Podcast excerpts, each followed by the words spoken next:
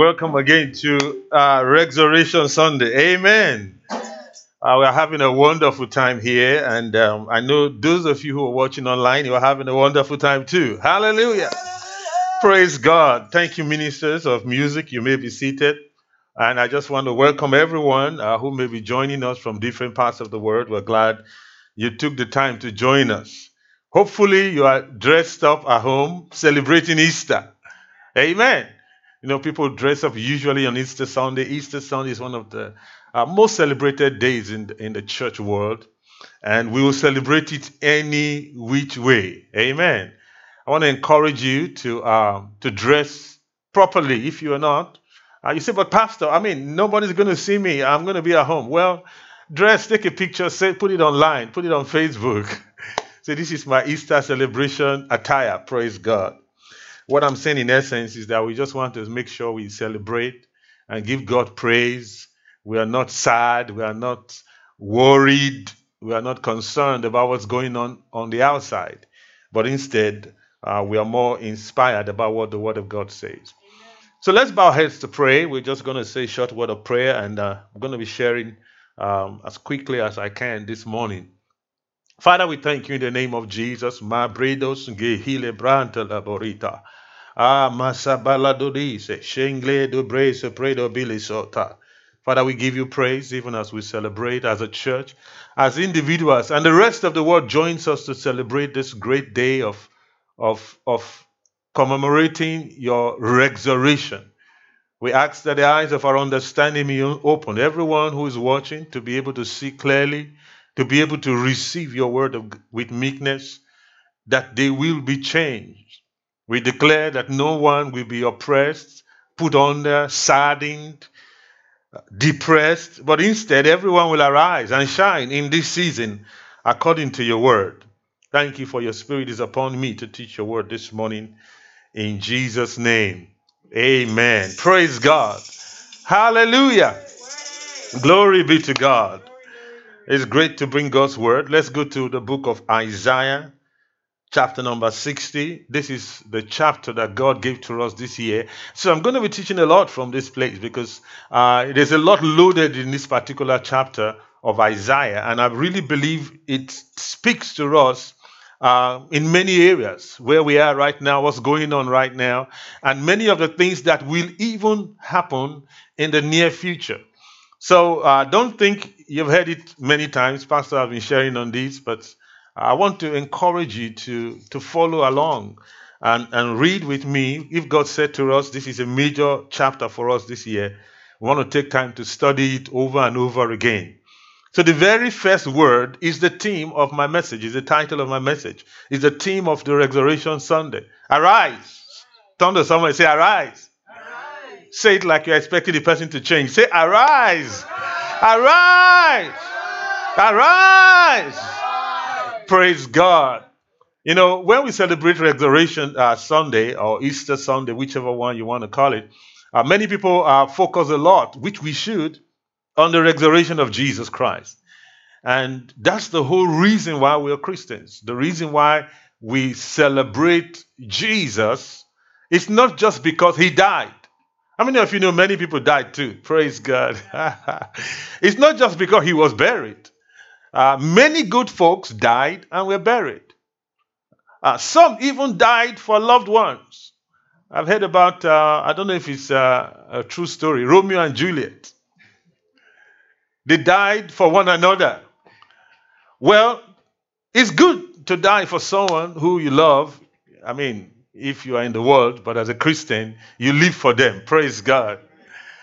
But what we are celebrating more so is not just that he died because he loved us to pay for our sins, which nobody else could because he had a, a righteous and holy life, but more so that he was raised up on the third day for our justification. And because he died and is back alive, we know too that we who were dead in sin have been made alive together with Christ Jesus. Somebody say hallelujah. So we are not only celebrating the death of our Lord Jesus Christ, we are actually more so celebrating his resurrection. Because his resurrection is what sealed our faith. That was the indication that our sins were forgiven. That was the indication that what he paid for was sufficient. That was the proof that he was not just an ordinary man, that he is and was the Son of God. That was the, the, the, the, the manifestation of God in the flesh. Because not that he just died, but that he rose up again on the third day. But my message this morning is not just only on the fact that Jesus died and he rose again. The message this morning is that it's time for us to arise. Somebody say, Hallelujah! So we are not only going to celebrate the resurrection of Jesus, we're going to be celebrating the resurrection, the rising up of the church. Somebody say hallelujah. Isaiah chapter number 60. It says, Arise, shine, for the light is come. He said, And the glory of the Lord is risen upon thee. Continue. For behold, the darkness shall cover the earth, and gross darkness the people. But the Lord shall arise upon thee, and his glory shall be seen upon thee. And Gentiles shall come to thy light, and kings to the brightness of thy rising. He said, Lift up thy eyes round about and see all they gather themselves together, they come to thee. Thy sons shall come from afar, thy daughters shall be nursed at thy side. Then thou shalt see and flow together, and thy heart shall fear and be enlarged because of the abundance of the sea shall be converted unto thee, and the forces of Gentiles shall come unto thee. The multitude of camels shall cover thee, the dromedaries of Midian and Ephah, all day from Sheba shall come. They shall bring gold and incense, and they shall show forth the praise of our Lord. All the flock of Kedar shall be gathered together unto thee, and the rams of Naboth shall minister unto thee. So, what does that have to do with their good things? Praise God. They shall come up with acceptance on my altar, and I will glorify the house of my glory. Somebody says, Hallelujah.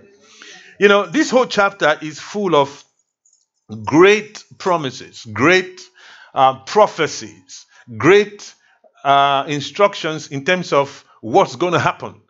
Um, I was looking through it again, like we should, because this is one scripture the Spirit of God says we should meditate on this year. And I discovered that most of it actually was talking about what God was going to do for us what God was going to do in us, what God was going to cause other people to do for us, and very little instructions for us to do. You know, when you're looking at the scripture, don't only focus on what God tells other people to do, because that's not your responsibility. What should you focus on? What God tells you to do or what it takes you to receive or expect. For example, the Bible says, Husbands, love your wife. Then it says, Wives, submit yourself to the husbands. Many husbands know the verse for the wives. They'll say, Wife, submit to me. God says, Submit to me. They don't know the part of their own responsibility. Husbands love the wife, but they, they can quote the scripture that says, Wife, submit to the husband. The same thing also, many wives know the, the instructions to the husband. they say, husband, love your wife. Husband, love your but you're trying to say, but that's not your responsibility. That's not your word. They say, no, the Bible, the Bible says, husband, love your wife, even as Christ loved the church and gave himself for her. But that's not the one you really should meditate on. Because you knowing as a wife, husband loves your wife, does not mean you're following the word of God. God doesn't give you responsibility to do someone else's responsibility. So when you are reading the scripture, you have to find out what's God's responsibility, and then you find out what is your responsibility. Let me put it this way God is never late, or never weak, or never fails in his responsibility. You know, that's why sometimes when many people pray, it, it almost looks to me as if they are trying to get God to do what God is supposed to do. As if if we don't beg Him, push Him, wake Him up, He wouldn't do it. And if you look at the scriptures, that's one of the things Elijah was really mad about when he was, was trying to uh, uh, ridicule the other prophets of Baal. He said, Maybe your, your God is sleeping. Wake him up. Ring a bell. Cut yourself. Shout. Maybe he went on an ex- maybe he went on a journey. He's not bad. And people pray like as if our, as if our God went on the journey and is not hearing us. Let's beg him. Let's beg him. Let thousands beg him. But the truth is that if you look at the scriptures, God always does his own part, even without any pressure. You don't have to beg God to do his part. Our responsibility is to find out our part and do it because as long, as long as we do our part, we know that God's part is sure. Somebody say hallelujah. For example, Mark 11, 23, 24, it says, Whatsoever things ye desire, when ye pray, believe that you receive it and ye shall have it. Now, this is what many people do. They, they, they, they, desire, some of them don't even desire, they just ask because they see other people asking. They try to say, okay, God, you do it, God, you do it, God, you do it, oh God, please do it. But their part has not been fulfilled. Their part is not to try to make God do it. What does God say our part is? First of all, to desire something, and then to pray and then to believe that you have received it. And if you keep asking and asking and asking, it means you have not believed you have received it. So you have not done your part. That's probably why you have not seen the manifestation. But it's not you trying to get God to do his part that enables you to receive the manifestation. So we're going to have to focus more so on our part. We really need to know what God said He's going to do because that will give us faith. We know we shouldn't be expecting it, we should be inspired by it. But really, our responsibility is to do our part. So we're going to read these verses again. Isaiah 61, we're going to read from verse 1 maybe to verse 4. And we're going to find out what's our part in all of these promises. He says, Arise, shine, for thy light is come, and the glory of the Lord is risen upon thee. He said, For behold, the darkness shall cover the earth, and gross darkness the people, but the Lord shall arise upon thee, and his glory shall be seen upon thee. So, what's our responsibility in verse 1 and 2? Just one thing. He said, Arise. That's the only thing we are instructed to do there. The glory coming is not our responsibility. He said, The glory of the Lord will rise upon you. He said here, He said, and darkness shall cover the earth. You know, that's not our responsibility, right? We don't have to pray for darkness to come and go. You just tell us what's going to happen. He said, and gross darkness the people. Some of these things we can't change. He said, But the Lord shall rise upon thee, and his glory shall be seen upon thee. In that verse, no responsibility for us. But the first verse gives us a responsibility. And what's that? To arise. To arise. He says, Arise, shine, which means that we have to study what it means to arise. In short, we should study more what it means to arise than what it means for darkness to cover the earth and gross darkness to cover the people because we really don't have much to do in that part. We need to find out what our own is. Let's continue. Verse 3. He said, And Gentiles shall come to the light. Is that your responsibility? No. And kings to the brightness of the rising. Is that your responsibility?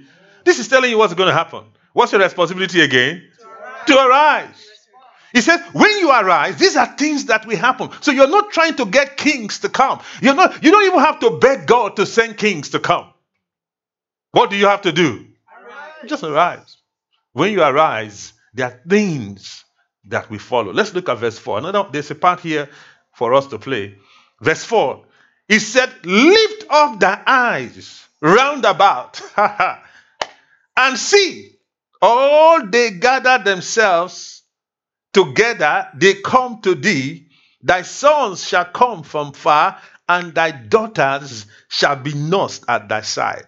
Then thou shalt see and flow together, and their heart shall be shall fear and be enlarged because of the abundance of the sea shall be converted unto thee, and the forces of Gentiles shall come unto thee. Somebody say hallelujah.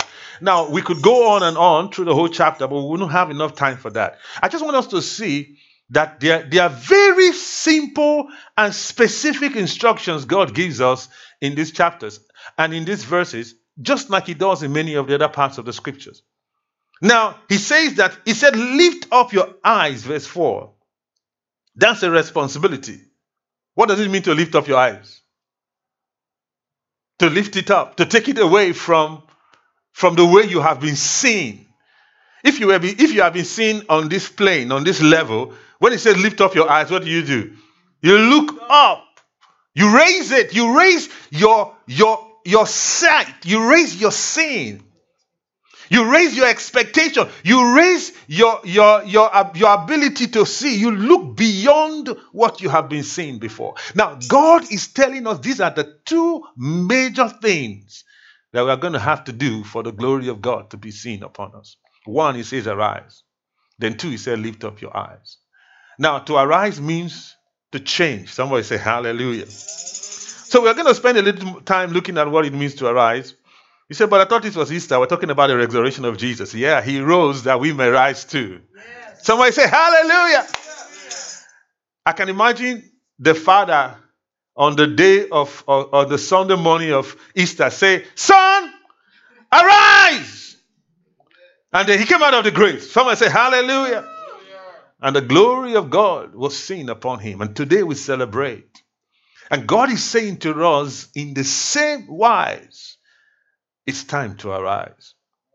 It's time to rise up. It's time to stand up. Somebody say hallelujah. If you look at that word arise, I'm not going to bother you with the Greek and Hebrew. You could go look at it. I've mentioned that uh, many times. It means to come out of obscurity. It means to stand up from a state of stupor. It means to be established. It means to come on the scene. Hallelujah. Maybe you have been obsolete, people don't know about you. It's time to come on the scene. Somebody say hallelujah. It means to come out from anything that oppresses. It actually means to stir yourself up. Tell somebody, stir yourself up. Say it again. Say, stir yourself up. Turn to another person. Say, stir yourself up. Hallelujah. I say, hallelujah. I say, hallelujah. So the Bible says, arise, stir yourself up. Then verse 4, it said, lift up your eyes round about. You know, I had to look at it. Why did it say lift up your eyes round about? If you look at the original rendition of that word, it actually means to look up and change the way you are seeing things.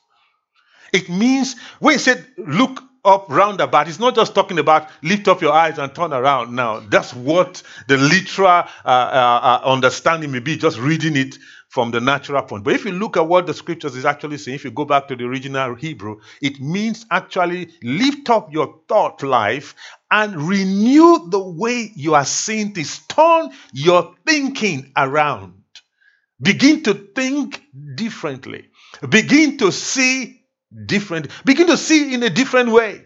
He said, instead of seeing things getting worse, begin to see your sons come from afar. Somebody say hallelujah. Look at it. It's right there. He said, begin to see. When you see, then you will see. Somebody say hallelujah. Verse 4. He said, Lift up your eyes round about and see.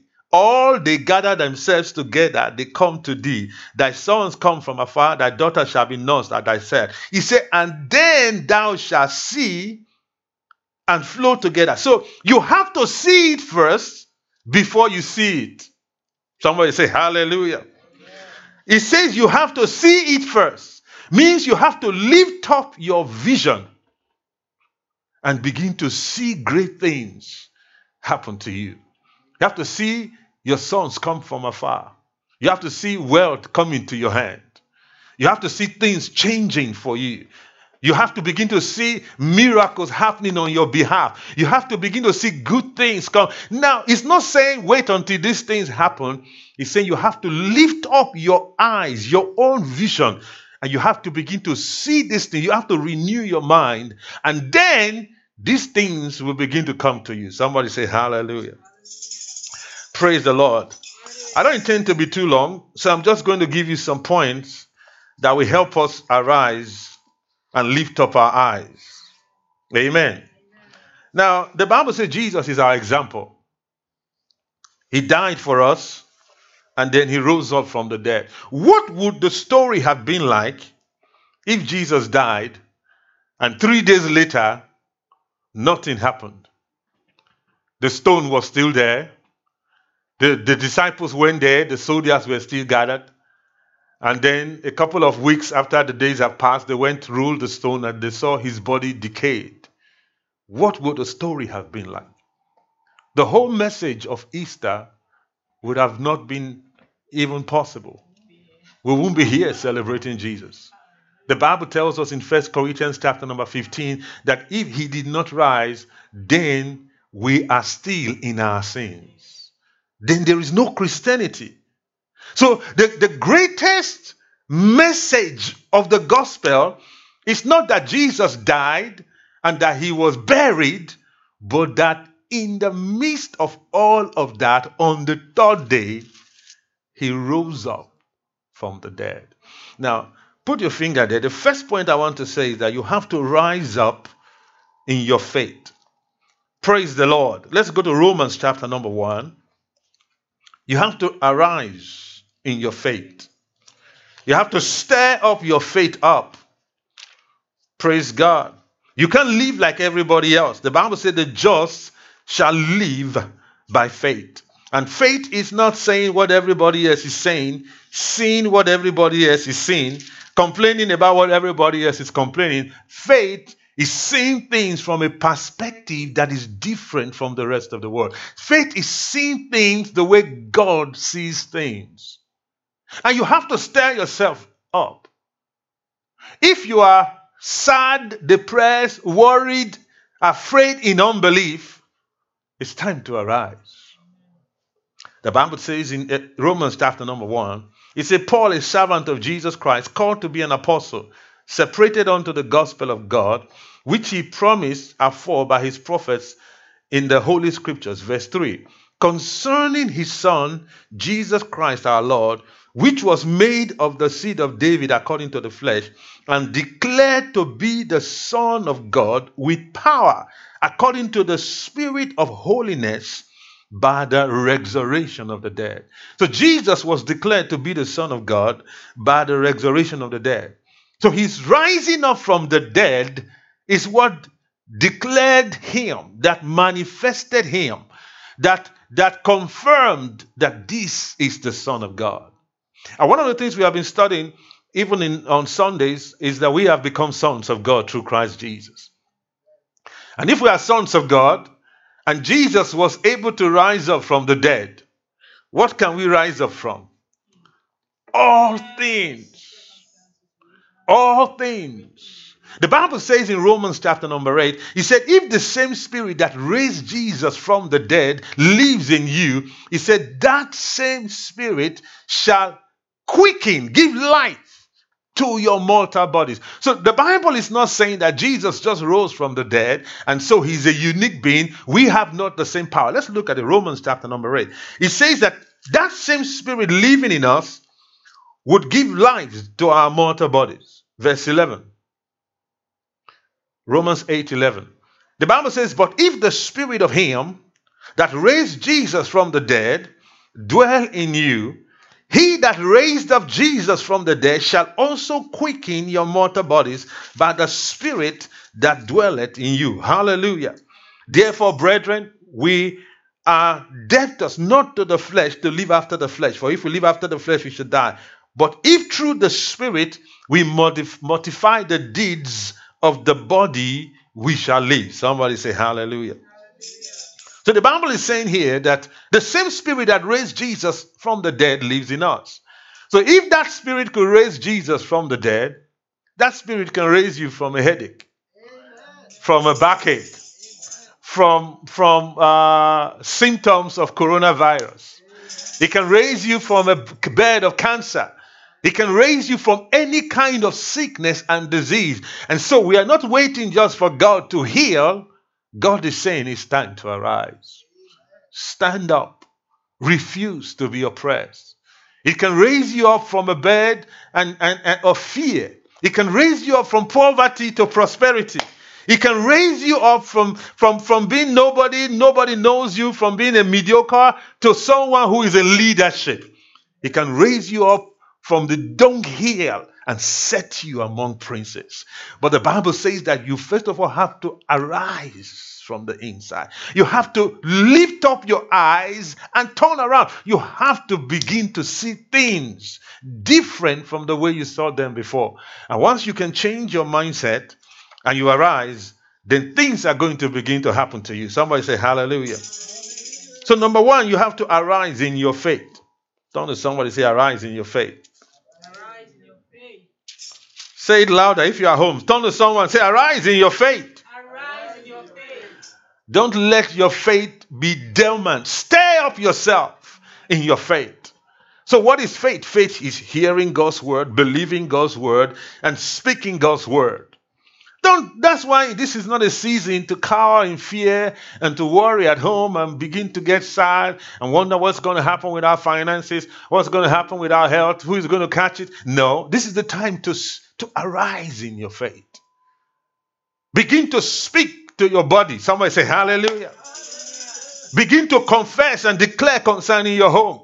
No sickness is coming to this house. Everyone is anointed in this house. We are not of those who catch sickness, we are of those who heal sickness and disease. Anyone who comes in touch with us, who comes in contact with us, they will receive divine life and if they were sick, they will be healed. You have to begin to declare those things. That's the way you arise. You know, some people just don't say much in times like this. They listen to the, to, to, to, the television, they listen to news, they repeat news from to one another. They ask each other how, how, how many people died last, last night from coronavirus, what's the latest statistics, and, and the things you keep saying and hearing and saying, what happens? You keep receiving them. So if you're going to arise, arise means you have to change your position. You have to come out from a status and enter into a different kind of lifestyle. You're going to have to stir up your faith.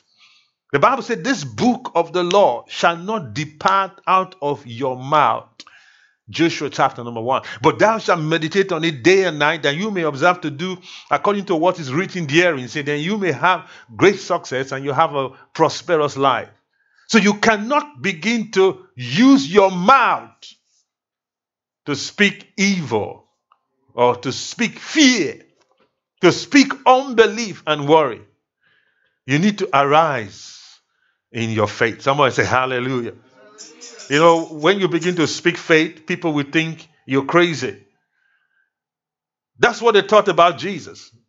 Actually, they thought he was a lunatic. He lost his mind because he was speaking according to God's word. So Jesus died, was buried. On the third day, he rose up. But the Bible says, just the way he rose up, we are supposed to rise up too. Somebody say, Hallelujah. Let's go to Romans chapter number 6. I know that um, some of this was taught during the School of the Word this morning. And didn't we have a great time in School of the Word? Hallelujah. we got to see many people we haven't seen for a couple of weeks. And it was fun uh, using the, the new media technology to have classes. You know, some people say maybe we should continue. No, no, no, we won't continue. When when it's time to come back, we should come back together. Amen. I, w- I was told that uh, some of the stores are actually selling more of tops than bottoms now because people are doing a lot of video conferences. So they just buy shirts. They don't bother to buy pants. They wear they wear 90s on that, but they just look nice. They wear a nice shirt, comb their hair, and they keep the camera up there. we want to make sure that everyone is looking good from top to bottom. Praise God. And the Bible says, don't neglect your, the assembly of yourself together. You know, some people have said, well, maybe you know, internet is the future of the church. The answer is no, no, no, it's not. It's not. It's not. It's, it can be a tool to be used, but there is a need for the gathering together. Somebody say, Hallelujah. There's a need for the gathering together. The Bible says we are one body. If we start to split the person and put electronics in between and different places, it's not going to work. They need to be a coming together. Praise God. Now we cannot be stopped if we have to go and be in different places, but there's need for coming together. In short, that's one of the things that rapture will do, will bring us together as one body in Christ Jesus. Hallelujah. Hallelujah. Ma. Amen. So as soon as it's time to get out of your home, get out of your home, come to church. Amen. Uh, in every part of the world. So Romans chapter number six, let's start from verse one. The Bible says, uh, what shall we say then? Shall we continue in sin that grace may abound? What's the answer to that? God forbid. You know, we've been talking about that in the school of the word that grace is not a license to sin. In short, grace is a license for holiness. Right? If you have grace, you can live right. The Bible says what the law could not do in that it was weak, God did in sending Christ in the form of flesh. That means the law could not make anyone live right, but grace can. Grace can help us live right. Amen.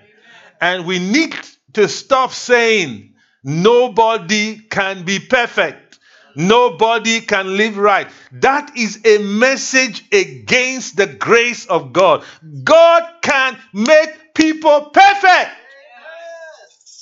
And he says he will. He said, Be thou perfect, even as your heavenly Father is perfect. I wonder why many believers don't preach from those verses of scriptures.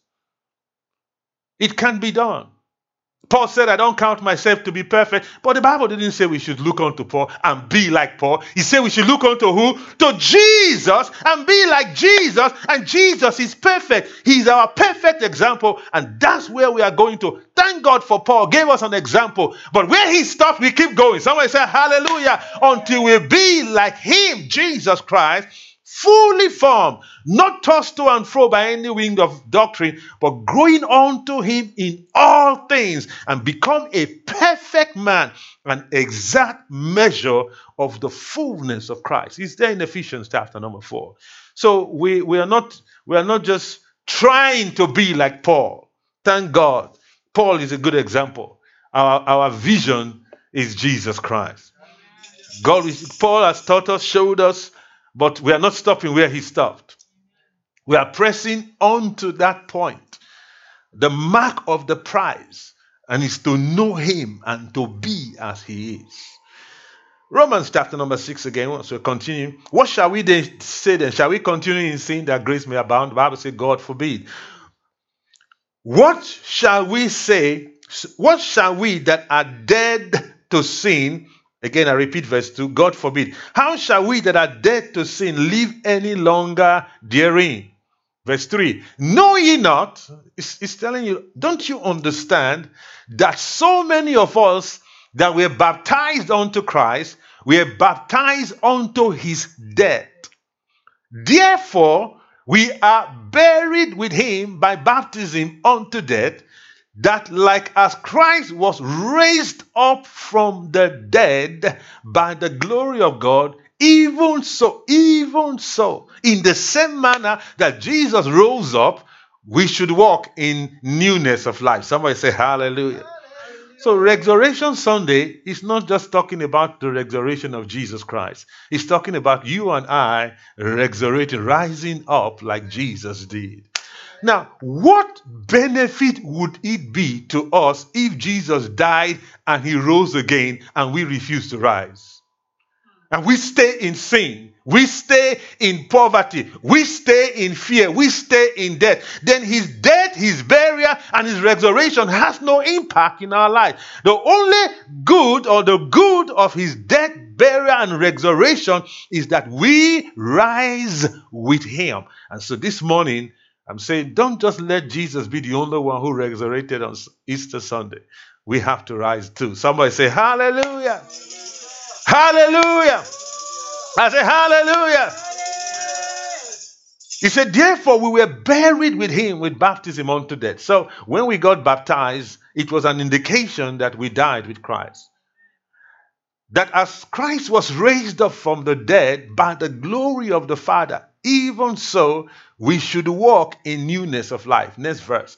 For if we have been planted together in the likeness of his death, we shall also in the likeness of his resurrection. Next verse. Knowing this, that our old man is crucified with him, that the body of sin might be destroyed, that henceforth we should not serve sin. For he that is dead is freed from sin. Tell somebody, I'm freed from sin. Say it again, I'm freed from sin. Tell the person I died with Christ. So I'm free from sin. Again, that's a new that may be a new message for many believers. People say, No, we can never be free from sin until you died. Yes, that's what I'm telling you. You died. Praise God. you died with Christ. Now, why am I saying you need to stir up your faith? You need to awaken with your faith because it takes faith to believe this. The reason why people are living the way they are, less than what the Word of God says, oppressed by circumstances and situations, not living as a resurrected being, is because they have not come to believe the Word of God. Instead, they, they believe what they feel. They believe what everybody says is the statistics. They believe what they hear. They just believe the way the whole world is living. The Bible said the whole world is in darkness, out of cause. I've heard even where many ministers says, well, we know that no one can live above sin. At least you can look around, you can tell everybody's just because everybody around you is, is living in sin doesn't mean that no one can live above sin. Statistics is not the indicator of the word of God. People say nobody can overcome death. Everybody's dying. Just because everybody's dying does not mean no one can overcome death. Go back in history a little bit. You see some folks who did not die. Praise God. Enoch just would not see death. He walked with God. The Bible didn't say he was special. He just said he walked with God. I mean, if you walk with God well enough, somebody say hallelujah. And the Bible says it's by faith. Faith. So stir up your faith. Stir up your faith. Begin to walk with God. Bible says, without faith you cannot please God. And it was in the, it was it was written that he pleased God. Amen. So stir up your faith. Jesus rose from the dead so that we too can rise up from being subject to sin, to poverty, and to death. Verse 8. Now, if we if we be dead with Christ, we believe that we shall also live with him. Knowing that Christ being raised from the dead dieth no more Death had no more dominion over him. Verse next verse. For in that he died, he died unto sin once. How many times? Once. But in that he lived, he lived unto God. Likewise. What does it mean to likewise? The word likewise, likewise. In the same way. Just the same way Christ died, and he doesn't die anymore. Just the same way sin has no more dominion over him. Just the same way he's only allowed to die once. In the same way, reckon yourself. I like the word reckon. I said, I like the word reckon. What does it mean to reckon? You have to receive it, put it in your own account. praise the name of God. I said, Praise the name of God. You know, uh, if you have a big business, uh, you usually have an accountant, right? An accountant reckons things, he, he balances the books. If you work in a bank or things like that. Now, the accountant doesn't always have to go to the vault to go and check how much is in there, right? What he has to deal with is the information that is coming in that this is the amount that should be there or not. The same thing with even a store that has inventory. Uh, there's someone who reckons it and he checks the computer and says, um, You say maybe you want to buy a cell phone. He says, Oh, do we have that cell phone? Let me check the inventory. Then he checks the inventory. Then he says, We don't have a cell phone. We don't have that, that kind. Or maybe somebody in the bank says, Okay, uh, I came to withdraw an amount and you check his account. And then he says, No, um, uh, you don't have that much in your account. You want 50,000, I can only see 25,000. Then he says, No, I have 50,000. You said, No, I'm checking your account. It doesn't show. Then you bring proof. Someone say, Hallelujah. The deposit slip that you deposited 25 or 30,000 the day before. And you say, oh, wait a minute, maybe we didn't put it in the account. What do you have to now do? You have to reckon, you have to now put it in the account that it was there. Even though you were not seeing it before, now you have to reckon it. The Bible says you must reckon yourself to be dead indeed to sin. So maybe you are looking at your account before. It looks like you are just an ordinary man. It looks like you are subject to death. It looks like you are subject to sickness, subject to coronavirus, subject to pandemics or poverty. He says, No, reckon yourself to be dead indeed to sin and a life unto God. Somebody say, Hallelujah. So likewise, reckon yourself to be dead indeed to sin, but alive unto God through Jesus Christ our Lord. Next verse. Let not sin therefore reign in your mortal bodies, that you should obey it in the lust thereof. Next verse. Faster. Hallelujah. Hallelujah. Neither yield your members as instruments for unrighteousness unto sin, but use yourselves unto God as those that are alive from the dead. I repeat, neither ye yourself as members of, uh, neither ye your, your, your, your members as instruments of righteousness unto sin. Again, neither ye your, your members as instruments of unrighteousness. Thank you. Unto sin, but yield yourselves unto God as those that are alive from the dead. That means that if you are still committing sin, you think you are dead in sin. If you reckon yourself to be dead to sin, you will no longer respond and allow your body to be used for sin. You can't just let your mouth say anything, your eyes look at anything, your body go anywhere. You you you yield yourself as instruments of righteousness. He said, but yield yourself as instruments, as those that are alive from the dead, and your members as instruments of righteousness unto God. Next verse. For sin shall not have dominion over you, for you are not under the law, but under grace. Somebody say hallelujah. Hallelujah. So, as we celebrate Resurrection Sunday, we should not just be thinking about Jesus rose from the dead. What should we be thinking about too? We have risen from the dead. What does it mean to rise from the dead? Death here refers to darkness, refers to poverty, refers to sickness. It refers to physical death, spiritual death, eternal death, everything that has to do with the devil. The Bible says the devil is he that had the power of death and we have been released from it. But the Bible says you have to rise up from the dead. He said, Awake to righteousness and sin No, He said, Rise up from the dead, and Christ will give you light. Many Christians are still walking like they are dead. But Ephesians says, We were dead in sin, but Christ has come and it's time to arise. And that's why we can't keep saying we are ordinary sinners. We are ordinary human beings. We are just men. No, rise up. You are not an ordinary man. You are a child of God. You are born again. Your old man was crucified with Christ. Your nature of sin was destroyed. Sin has no more dominion over you because you are not under the law, but you are under grace. So rise up. Rise in your faith. Begin to declare yourself as, as a child of God. Somebody say hallelujah. Stay up your faith. Stay it up. If you if if sin has no dominion over you, guess what? Sickness has no dominion over you. Poverty has no dominion over you know people don't seem to connect the dots. Jesus was a holy man, had no sin. They killed him. He refused to die. He woke up on the third day. Why do you think that? The Bible said the spirit of holiness.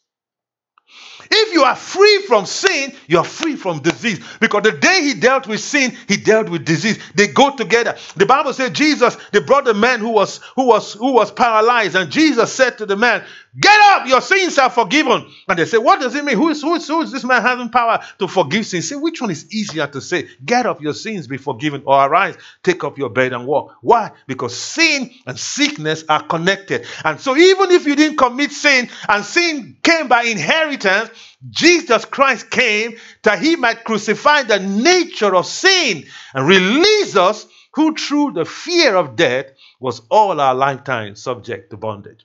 But there's an instruction Arise! Lift up your eyes round about. Don't look the way people look. Don't think the way people think. Bible says if you keep looking at yourself the way people look at themselves, natural men, then people will die like natural men.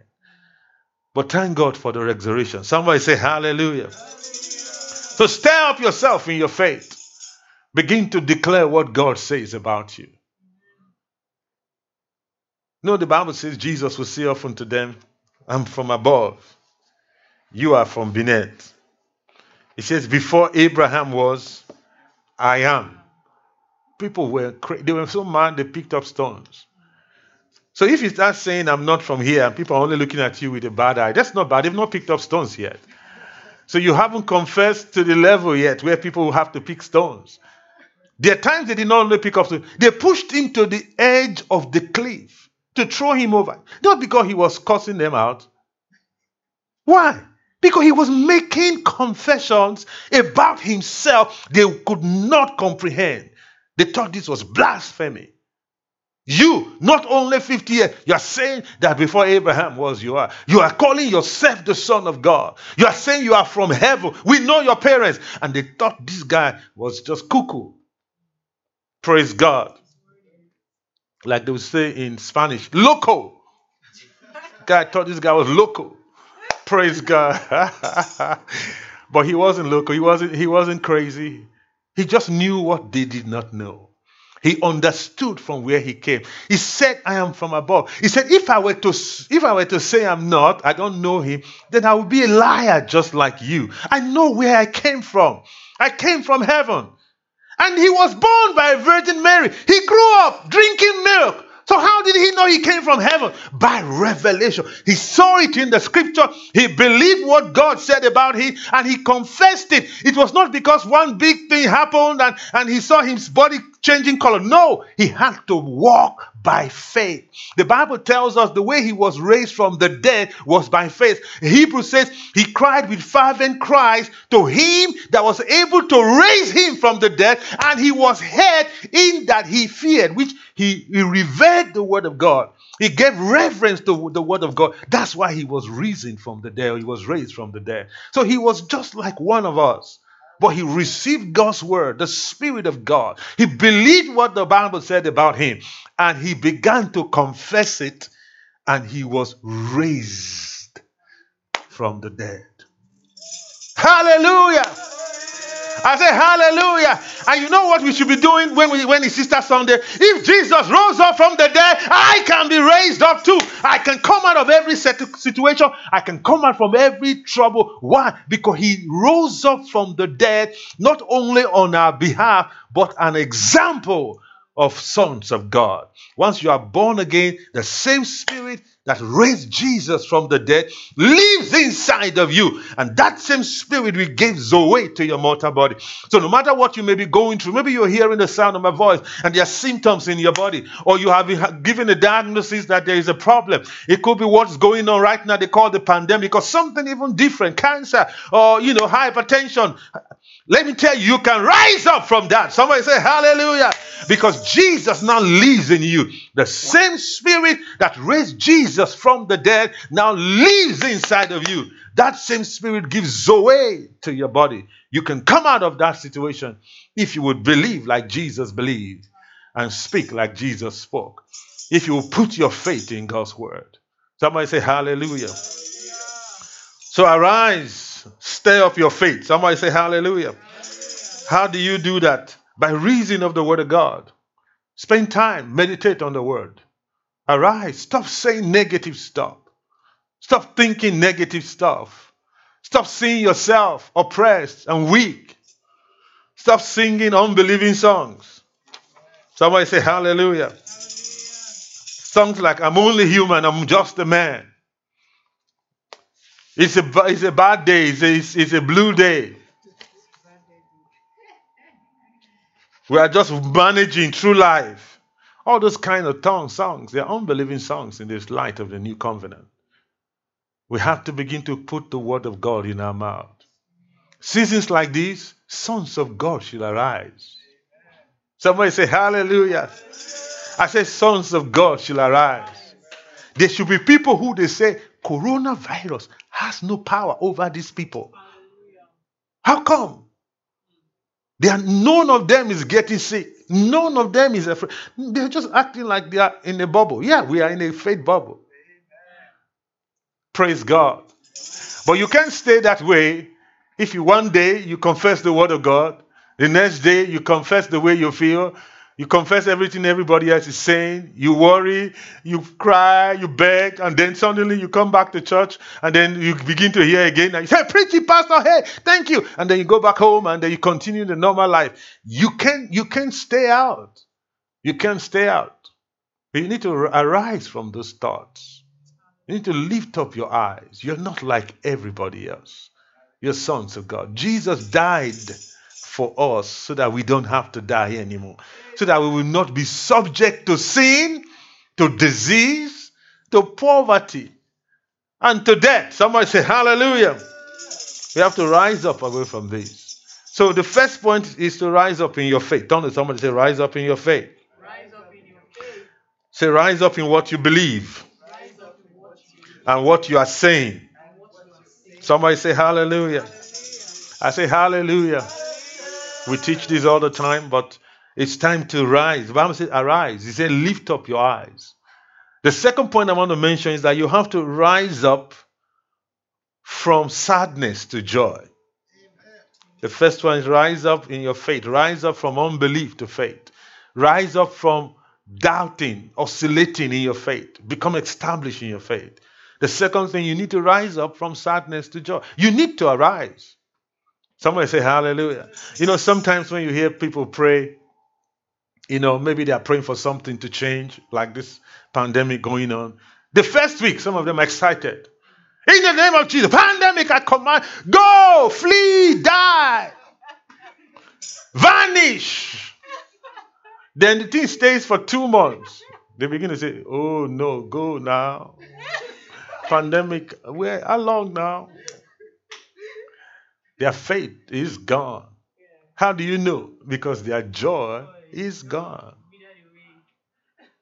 Praise God. So, more than ever, someone say hallelujah. Wake up in the morning and say, Ah, God reign. Hey, you begin to rejoice. Rise up. The enemy tries to put a cloak of sadness. Let's look at Isaiah 61, the very next chapter to 60. It says we should put on the garments of praise. What does it mean to put on? You have to wear it. Hallelujah. Praise God. Verse 1, Isaiah 61, verse 1, he says, And the Spirit of the Lord is upon me because he has anointed me to preach the gospel to the poor. He sent me to bind the brokenhearted, to proclaim liberty to the captives, and the opening of prison to them that are bound. Praise God to proclaim the acceptable year of the Lord, the day of vengeance of our God, to comfort all those that mourn. Two, to appoint unto them that mourn in Zion, to give unto them beauty for ashes, the oil of joy for, for, for mourning, the garments of praise for the spirit of heaviness, that they might be called the trees of righteousness, the planting of the Lord, that he may be glorified. And they shall build the old ways, and they shall rise up the former desolations, and they shall repair the waste cities and desolate uh, desolations of many generations. And strangers will stand and feed your flock. Somebody say hallelujah. But before all these things happen, what, what will have to happen? You have to put away the, the spirit of heaviness and put on what? The garments of praise. These things are not happening for the guy who is heavy. That's why I keep telling my children, move fast. Because when you're moving like it, it means that you're what? Spirit of heaviness. Are feeling heavy. You can't move your leg. When you have the garments of praise, you are quick. Somebody say hallelujah. you are excited about life. Don't say, Pastor, you don't know what's going on. Ah, I don't even know where I'm going to get my next meal. I don't know whether my job is going to work. Now I have a challenge with this uh, pandemic. We don't have, we don't know if we're going to have to get paid. What about my rent? If you keep thinking like that, you may be in the street not too long because the word of God can work for you. But if you arise, someone say, Hallelujah. You put on the garments of praise. You don't know where it's going to come from, but you know who is going to come from. You, you don't know how it's going to come, but you know from where it's going to come. And you begin to praise Him. Wake up in the morning and say, Ah, God. People say, Why are you laughing? Did you, did you get a new job? You say, I got more than that. I have the word of God. All things work together for my good. So you put on the garments of praise. You put it on. You deliberately put it on, not just once a while. You're going to have to stay in that garment so that all the other promises of God will come to pass in your life. So this is not a time to be sad. I've been saying it over and over again. One of the greatest attack the enemy is doing is the attack of fear. Because fear make Bible say fear has torment. People who are afraid are not rejoicing. They are worried. They are sad. Some of them are burning down poles. Praise God. I said, Praise the Lord. It's fear. It's fear. The enemy has not only added, you know, brought up what you call corona pandemic, it has, he has brought other kinds of pandemics, other kinds of fears.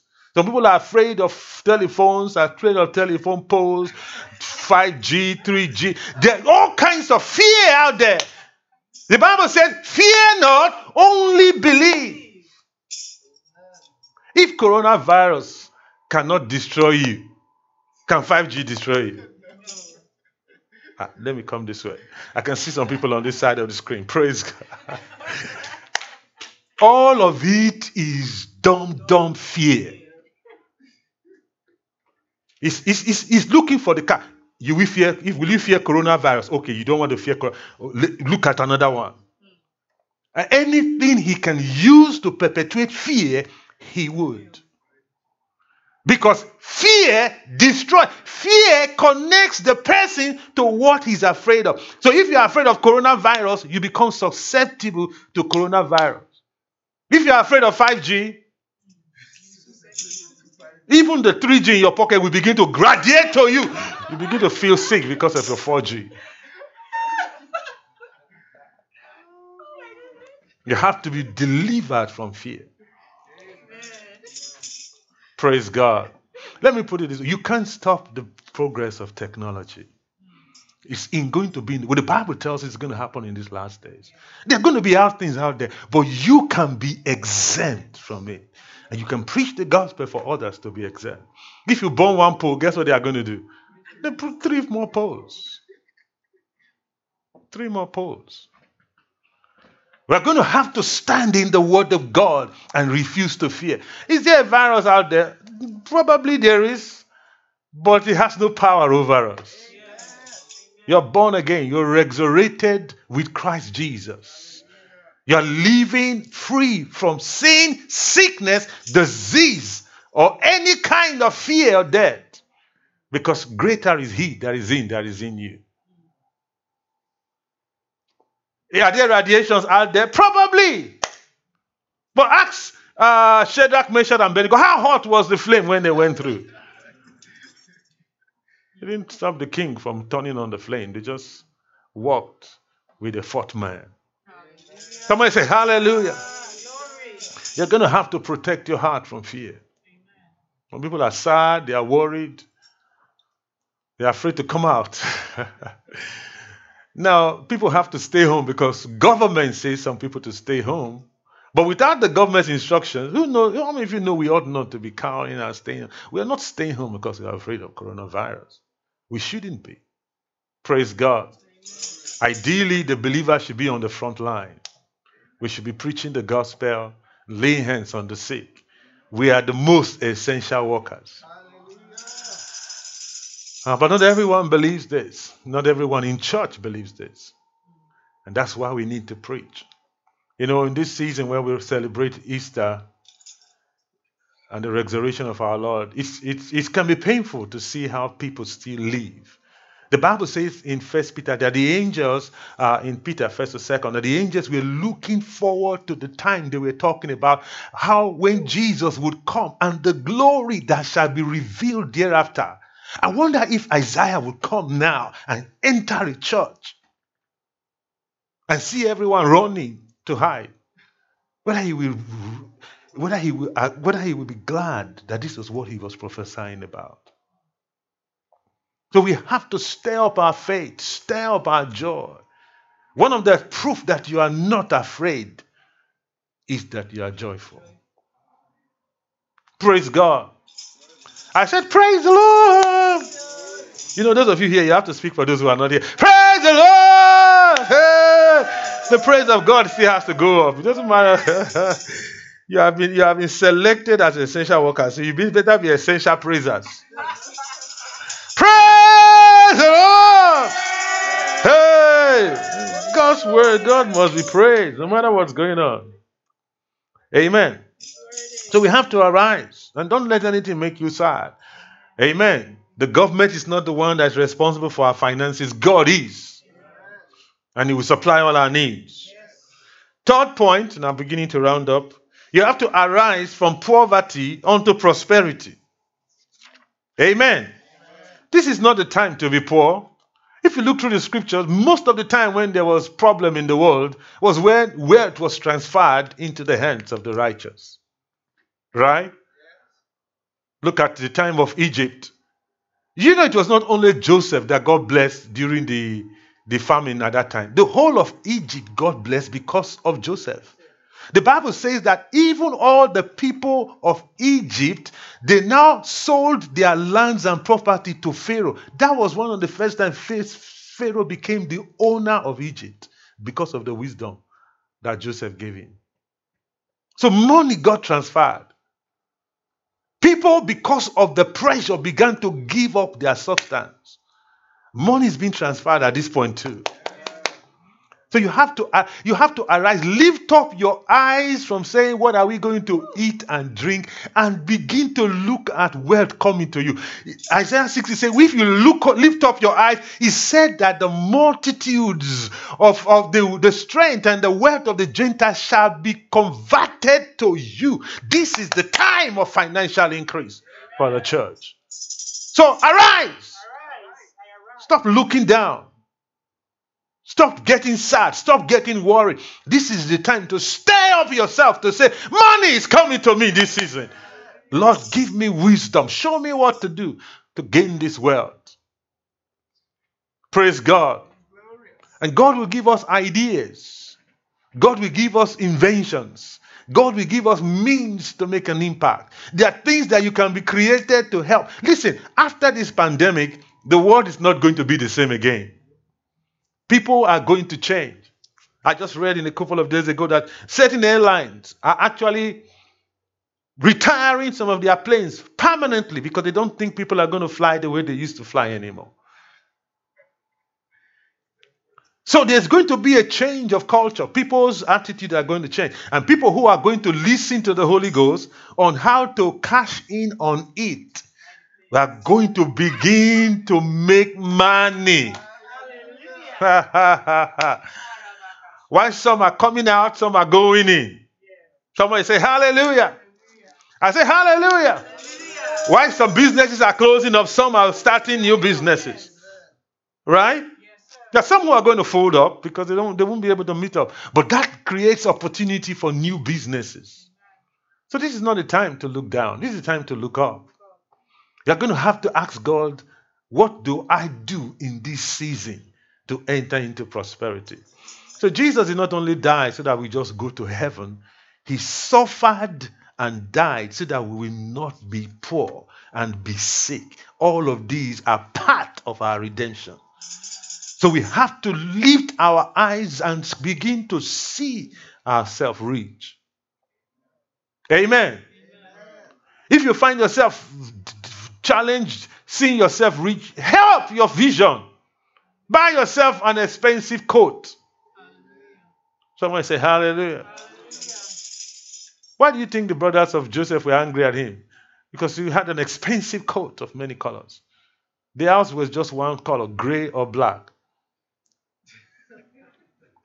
His was an indication that he was peculiar, he was rich. Get yourself something expensive and begin to see yourself as rich. Your vision about yourself makes a difference. And that's what we are saying arise. Arise is not only just, just sit down, just get up. When you get tired, then you sit again. you rise from inside. You change the way you think. You begin to see yourself in a different level. And the Bible calls it the fight of faith. Your mind keeps seeing yourself just managing to pay your bills, just managing to survive, just managing to get stuff. You're going to have to change that mindset. Praise God. Nobody can do it for you. Nobody can do it for you. Nobody can do it for you. The, the, the reason why we are where we are has nothing to do really with our education our financial status, the city we're in, it has a lot to do with our mindset, how we think. Praise God. When myself and my wife came into this country, we didn't have much money. We came with just a $100. Couple of years later, we began to believe for a house. We looked for small, small houses. It didn't work because our number had increased. we had to believe for more. Do we have money to buy it? No! We had no money for down payment. We did not even know how we were going to pay the, the, the, the rent because the mortgage, if we had one. But we, we increased our faith. Praise God. We saw a vision of the kind of place we wanted. I remember almost two years we were looking for properties. We see some pastor, we say, No, not this one. I'm like, Oh no, here we go again. This is nice. I said, Don't you think this fits us? Said, no, no, I don't see this one. Well, I have to go and pray again. We see another one, even bigger than that. I said, No, no, not this one. And then when we saw the one we, we, start, we moved into, as soon as we saw it, we said, This is the one. We didn't even know the price, we just knew. It was not by money, it was by faith only to find out that it had been in the market, taking out, the banks were having issues. The long and short of the story, we bought the house not a down payment. Somebody said, Hallelujah. When we went to closing, they gave us money to come out. Came out with six thousand dollars in closing income. We didn't, we didn't, we didn't try to write too many things, documents. We had none. We had no documents. We were full time. We pay ourselves. We just told them we could afford it. Somebody say hallelujah. Yeah. But we were walking by faith. And now we are lifting our eyes even more. Somebody say hallelujah. hallelujah. Praise the name of God. Sometimes you have to believe God for beyond what you are naturally able to. You have to stretch your faith. But it starts by seeing yourself different. Seeing yourself different. Not that you are just battling physically to get there. You have to change the picture in your eye, in your heart. And you can do that by studying the word, by looking at, at visions and dreams and expectations of people and begin to see yourself that way. When the picture inside changes, the external will start changing also. That's why he said, Lift up your eyes, lift up your expectation, lift up your eyes. The challenge is not on the external, the challenge usually comes from the way you see yourself. So this period, don't don't look down, don't worry, don't say, What are we going to eat? What are we going to drink? Did Jesus say we shouldn't worry about those things? He said, Look at the ravens. So once you are beginning to worry about your salary, go outside, start looking at the birds. Did Jesus tell us to do that? Yeah. They are still singing at this time. They're not worried about coronavirus. They're not worried about that the government is shutting down. The one who supplies their needs don't go and break. And then God just shows them where to get the right worms. Praise God. The ones who refuse to sing don't get no worms. Hallelujah. So lift up your eyes. Arise. Then three, we need to arise in our finances, right? The first arise in your faith, uh, from, from, from doubt to faith, arise from sadness to joy, Arise from poverty to prosperity. Somebody say hallelujah. Stir up yourself to believe for more. Let me tell you this the truth is that every believer should come out of this pandemic richer than they went into it. You should. Pastor B was mentioning it. Some people are not realizing there's a lot of money coming back to people at this point. Some are coming from government, some are coming from banks, some are coming from insurance companies, some are, you know, if you know, if you walk with wisdom, you're going to come out richer than you entered. Praise God. Some mortgages can be moved three months, no payment. You use that money, pay off of your credit card, and you are debt free. You are not paying interest. And by the time it comes, you cannot pay them. You can come out richer than you got in. You just have to be wise. And then the government will give you money back too. That's apart from the fact that God will give you wisdom on how to invest. Praise God. So these are these are times for increase financially. This is a time to think, Lord, what do I need to do to grow? If for any reason anybody loses their job, don't be sad. That's a promotion. Means means it's time to get into something better. Right? So take take your, your, your, your dismissal letter, begin to rejoice over it. Say, Lord, what's the next next level to go to? Show me what to do. But don't be sad. Don't be depressed. Your faith don't work in such circumstances. So this is a time for increase. Amen. Right? As a church, this is a time for increase. When it's over, we are moving to a bigger place. Hallelujah. We're moving, we're moving up. We're not, we're not drawing back. That's why sometimes the Bible says that those who, who hold back, you say they tend to poverty. This is not the time to, to hoard your money. This is the time to release it, to invest it. Give it for the kingdom. Use it to be a blessing and believe God for increase. And money is coming to our hands. Large sums. Large sums. Fourth, and I'll begin to round up with that, we also need to stir up, arise into the gift, the gifts and the fruit of the Holy Spirit. Maybe I should say the other way. Arise into the fruit and the gifts of the Holy Spirit. You know, too many Christians still operate just like ordinary human beings. They're easily offended, easily hurt, no peace, no patience, no kindness. The Bible says that we must put to death the natural man and the misdeeds. And then we must live like those who are, uh, who are, who are, who are, who are raised from the dead. Dead men don't keep grudges. Dead men can be patient. They're not hurrying anywhere. They are not easily sad. Their face stays the same, doesn't move. Praise God. The Bible says we should live like those who are who are who have been raised from the dead. We can't be easily offended. This is the time to arise. Arise from that natural way of living into a supernatural way. We need to begin to stir up the fruit of the Spirit of God inside of us love, joy. What's the opposite of love? Self centeredness, selfishness. All about me, I, myself. And the sad thing about someone who is not walking in love is that the person is always thinking other people are not walking in love towards them. Because they're always concerned about who? Me. Praise God. So we have to begin to walk in love.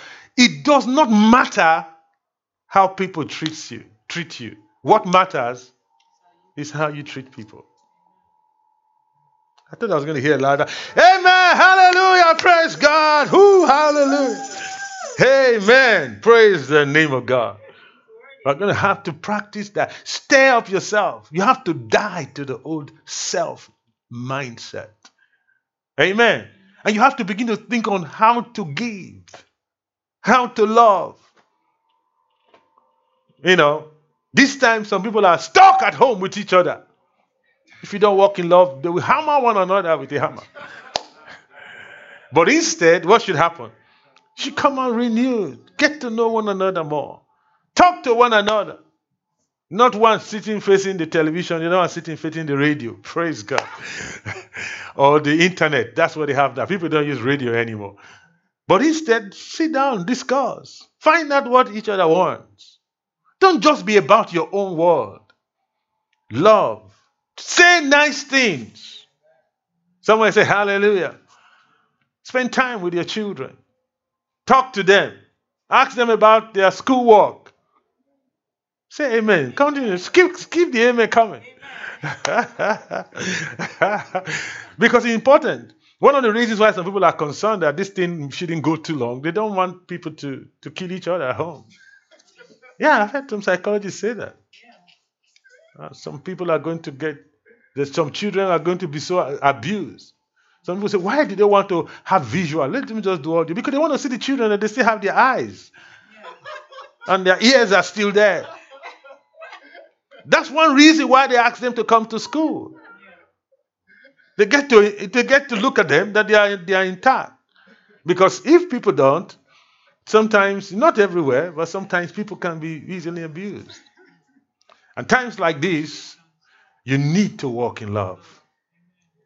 Amen. Hallelujah.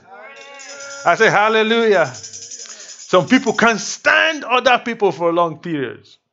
Now you have to not only stand, you have to sit with them. hallelujah. And that's a good thing. It takes love to forgive. You know, people ask me all the time, you and your wife, you spend such such a long time together, you walk together, you, you fly together. Yeah, we have had to learn how to love one another. Right? It takes it takes discipline. It takes it takes not being self-centered to walk in love. And so you have to practice it this time. That is one of the things Jesus came to uh, deliver us from. He rose, he wants us to rise up from being just ordinary humans walking in the flesh to walking in the fruit of the Spirit. Love, we already talked about joy, patience, kindness, goodness, faithfulness. Con- faithfulness means consistency in doing the right thing for a long time. Amen. Especially also when it has to do with something that belongs to somebody else. Being faithful, being trustworthy. People can leave things to you and you still do it the way it ought to be done, not changing it around to suit your own purpose. We have to learn to be faithful. Amen. Amen. Gentleness, that's humility. Pride is one of the major challenges for many people. Bible says pride always goes before a fall. And pride is always self exalting. I, me, I, me, me, no, me, I don't like, I don't want, I don't think, I, I, I. When there's a lot of eyes, you know that the person has some issue with pride. You have to deal with that. Pride is an interrupt, interrupter. Pride doesn't let you talk because they think they know everything about everything concerning everything. So just hear everything I have to say and don't argue, don't talk, don't respond. That's pride. You have to speak and you have to listen. In short, a wise man listens more than he talks. A humble man will learn from, from, from, from a child more than a proud man will learn from a wise man because he's able to hear. So stir yourself up in the fruit of the Spirit and stir yourself up in the gifts of the Spirit. Somebody say hallelujah. hallelujah. So, this period is the time to pray in tongues and sharpen your gifts. If you are home, spend time reading the scriptures. Listen to the Holy Ghost. I heard somebody say yesterday that isolation is not always a bad thing. Many times people are isolated, they get they got revelation. When, when John was isolated to the island of Patmos, he wrote the book of Revelation. So if you're isolated in your house, write Revelation down, write a book. Right? The same thing, Paul had to be away for a while when he wrote some of this, some of this, the, the, the epistles. He was in jail in some of them. He was locked down. he was on lockdown and he wrote books. He wrote books. So if you have been dreaming about books, this is the time to write some. Amen. Take the time, write them. That could be a means of wealth transfer. Right? Write your vision down. The Bible says, make it plain. Plan your time. You discover that the time you thought was so much, it's not really so much. And stay up the gifts. Pray in tongues. Let, the, let there be visions and dreams. And begin to ask the Holy Ghost, how can I be a better minister to other people? The Holy Ghost will show you. You don't have to even travel with time. You can call someone and give the person a word of wisdom, word of knowledge. Minister to the person over the phone, and that person would repent, give their lives to Christ, and become believers and become a blessing to you. Hallelujah. I say hallelujah. I say hallelujah. So stay up the gifts of the Spirit. Begin to ask the Lord for more manifestations of the Spirit. You know, many people just like to acknowledge other people who have been in the in the things of the Spirit. They see uh, people who are out there or people who have passed on, who walked in supernatural manifestations of healing and miracles, word of wisdom, word of knowledge. We know of people like Kathryn Kuhlman and all of that. I mean, those people, many of them have gone. We need people to stand in their shoes today.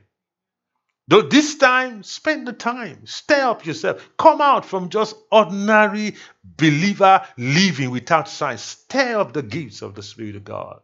Begin to desire earnestly the best gifts. Pray for them, seek them, study after them. The Bible says if you if you seek earnestly, you will find it. You will get it. Find that the people who are walking in the gifts, it's not just that it just fell on them. Maybe some, maybe somebody prayed for them. Sometimes families have been praying for years and one person receives the manifestation. But most of the time, these people spend time seeking after these gates.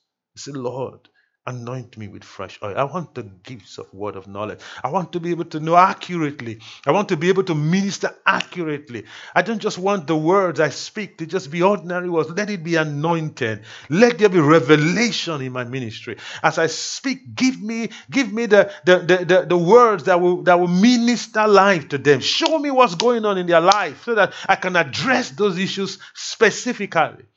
Spend time praying. So prayer is not just give me rice, give me shoe, give me beans, give me dodo, and then bless it with oil. You know, you pray for the things that have to do with other people. Amen. That's why that's why you can pray long hours. Right? You don't necessarily pray for the same thing for four, five hours. You can if the Spirit of God asks you to stay there until you receive. But the idea is that there's a lot to pray about. Amen. If you are a pastor, you have members. Pray for each one. Call their name. And as you're praying for them, the Spirit of God will show you what's going on with their individual. If you're a school of the word teacher or a Sunday school teacher, call the individual members. If you are if you are a ministry group leader, call the individual members. Pray for them in the spirit. Write down what the Spirit of God says about them and minister it to them. You discover that your ministry will increase. It will grow. Because people are dealing with spiritual challenges. And it takes people uh, to stand on behalf of them sometimes. So this period, arise. Tell somebody, arise, and shine. Say, your light is come. Say, the glory of God is risen upon you. And tell the person, as you rise, as you arise, say, Gentiles are coming to your light. And kings are coming to the brightness of your rising. They are coming with gold and silver. Wealth is being transferred into your hand. Abundant wealth is coming to you. As Jesus rose from the dead, so now do you rise up from every challenge that is facing you. Arise, shine, your light is come. In Jesus' name. Just go ahead and give the Lord a praise. Hallelujah. Father, we give you praise. We give you praise. We rejoice for Jesus dying for us. And now we too are raising up from the dead with him. We thank you that sickness has no dominion over us, neither does poverty or fear. I declare that the spirit of to rise is coming upon each one hearing the sound of my voice, coming out of poverty, coming out of obscurity, coming out of sadness, coming out of lack, coming out of walking in the flesh into walking in the spirit that indeed we all will become demonstrated as sons of God. There's not one weak amongst us, not one poor, not one oppressed, not one walking in fear. We are delivered from the dominion of darkness. We arise, we lift up our eyes, we see your picture concerning us, and we are changed into that, that image from glory to glory to glory even as by the Spirit of God, in the name of Jesus. If you're watching this and you're sick in any part of your body, you can just put your hand where the pain is. Or if it's something you can't reach, you can put your hand on your chest. If you are suffering from any kind of symptom or things that are going on out there that is called uh, uh, respiratory uh, problems that comes from the virus, you can put your hand on your chest. The healing power of God is coming upon you, and you can be healed, and you will be healed from every kind of sickness and disease.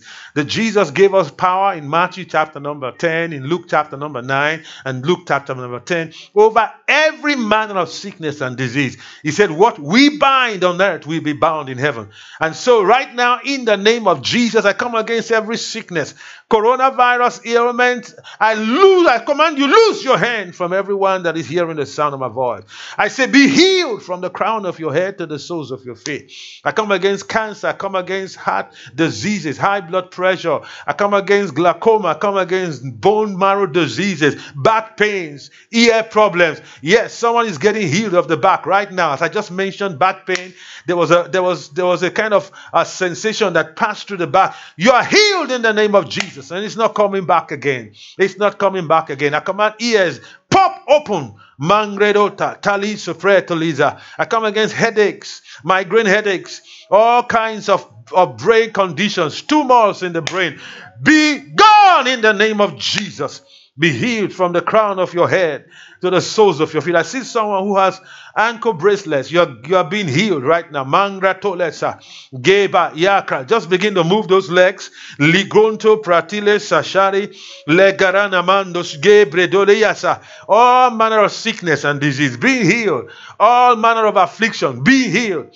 Be loose from the crown of your head to the soles of your feet. In the name of Jesus. And Father, I pray for everyone hearing the sound of my voice that this season will be a season of financial increase. I command wealth to come into your hand, ideas, boldness to step into the next level. You will not cower in fear, you will not draw back, but you'll increase. Yes, you hear a voice saying, This is the way, walk in it. I call for opportunities, opportunities for increase, opportunities for business, opportunities for multiple streams of income. And I declare the wisdom, the boldness to step into it. Anywhere the devil has stopped and has restricted finances to come to you, I command it be removed in the name of Jesus. Let supernatural contact, supernatural uh, uh, uh, uh placing, supernatural partnership come into your life in the name of Jesus, that your finances will increase. I call all forth all those things that belong to you, either from government, from parastatals, from individuals. I call them into your hand right now in the name of Jesus. That when this is done, you will have more lands, more properties, more houses, more car, more money in your bank account. You will be debt free. All your bills paid off, and you will be richer than when you entered because the grace of God is upon you in the mighty name of Jesus. Father, we thank you. You are able to do exceedingly abundantly. Above all, we ask or think according to the working of your mighty power within us. And I pray for everyone who is dealing with emotional issues, fear, unbelief, doubt, depression, worry. I say, Satan, loose your hand in the name of Jesus. Let the joy of the Lord, the peace that passes human understanding, guide each one. I come against the spirit of fear. Loose your hand in the name of Jesus. No matter what it is that the enemy has set against you, be free from it. Let boldness rise up, wisdom rise up, joy rise up, and let the glory of God be seen upon you from the crown of your head to the soles of your feet. In Jesus' name. And everybody say amen. Just give